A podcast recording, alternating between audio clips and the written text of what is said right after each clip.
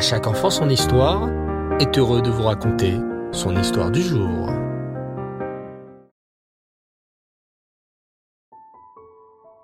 Bonsoir les enfants et Reftov, j'espère que vous allez bien et que vous avez passé une superbe journée. Baou Hashem. Ce dimanche c'était Tisha B'Av, le neuvième jour du mois de Av, qui est probablement le jour le plus triste de notre calendrier. Mais tout de suite après, il y a Shabbat Nachamu, celui de la consolation. Ce Shabbat est nommé d'après la Haftara que nous lisons ce Shabbat à la synagogue qui commence par la répétition du terme Nachamu, console. Laissez-moi donc vous parler ce soir de ces promesses qui nous ont été faites sur la magnifique terre d'Eret Israël. Hachem a béni la terre d'Israël, et quand nous accomplissons sa volonté, la terre est bénie et produit des fruits en abondance. Voici à ce propos quelques anecdotes de nos sages. Il y avait un sage du nom de Rami Ben Yecheskel qui habitait la ville de Bnebrak. Un jour, il se promenait dans les champs qui étaient autour de la ville et vit des figuiers. La figue est l'un des sept fruits qui font la gloire d'Israël. Et ce n'est pas pour rien.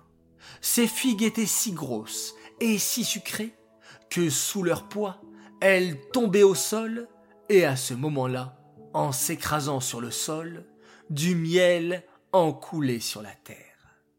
Et voilà que Rami Ben vit à ce moment-là des chèvres. Celles-ci passaient dans les champs, se promenant en toute liberté dans cette étendue calme. Elles étaient bien nourries par toute cette verdure. L'épi de ces chèvres était tellement plein de lait qu'en marchant pour s'approcher afin de goûter aux figues écrasées, et en se penchant, du lait se mit à couler sur les figues toutes sucrées. En voyant cela, Rami Ben fut très joyeux et dit Voici ce que nous a promis Hachem, Eretz Zavat vache, une terre où ruisselle le lait et le miel. Dans la ville de Sirnin vivait un autre homme du nom de Rabbi Yehuda de Sirnin, d'après la ville où il habitait. Un jour, Rabbi Yehuda appela son fils et lui demanda Monte s'il te plaît, mon fils, sur le toit de la maison. Tu y trouveras tonneau plein de figues sèches. Apporte-en nous quelques-unes, s'il te plaît, et fais attention. Immédiatement, le fils obéit. Il prit l'échelle et la plaça pour grimper sur le toit, monta et enfonça sa main dans le tonneau, espérant en retirer quelques figues séchées. Mais quelle ne fut pas la surprise du jeune homme lorsqu'il trouva non pas des figues, mais du miel. Papa, papa, cria-t-il, il doit y avoir une erreur. Certes, il y a un tonneau en haut sur le toit, mais il n'est pas plein de figues, mais de miel. Rabbi Yehuda éclata de rire et précisa. Enfonce ta main dans ce même tonneau et tu verras que tu trouveras des figues. Et en effet, il en fut ainsi. En plongeant sa main, le jeune homme trouva des figues enfouies sous le miel.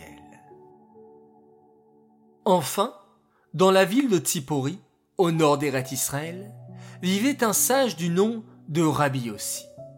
Un jour, il demanda à son fils Mon fils, nous avons des olives dans le grenier. Monte et ramène-en nous un peu. Le fils s'exécuta. Il monta, mais très vite redescendit.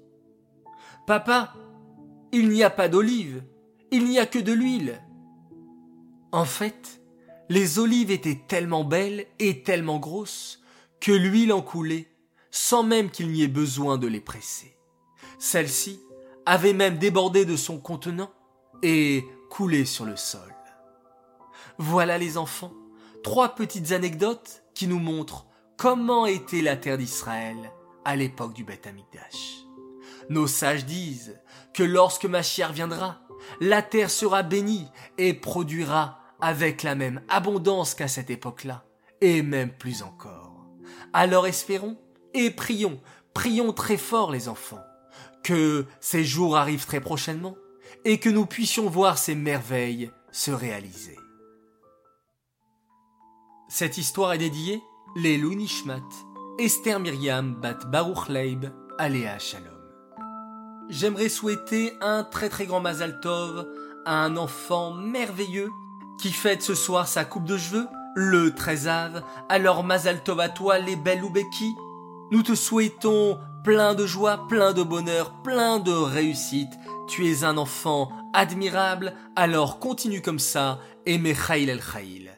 Mazal Tov de la part de tes parents, de tes frères et sœurs, que tu sois un chassid et que tu donnes beaucoup de Nachat Voilà, les enfants, il ne me reste plus qu'à vous souhaiter une excellente nuit. Laila Tov, faites de beaux rêves. On se retrouve encore et toujours dès demain matin pour la mitzvah du Rambam. Reposez-vous bien, prenez plein de force pour vous réveiller demain matin comme des lions et faire plein de mitzvot dans la journée. Et en parlant de mitzvah, dernière mitzvah de la journée pour ce soir, on va faire la récitation du schéma Israël. Laila Tov.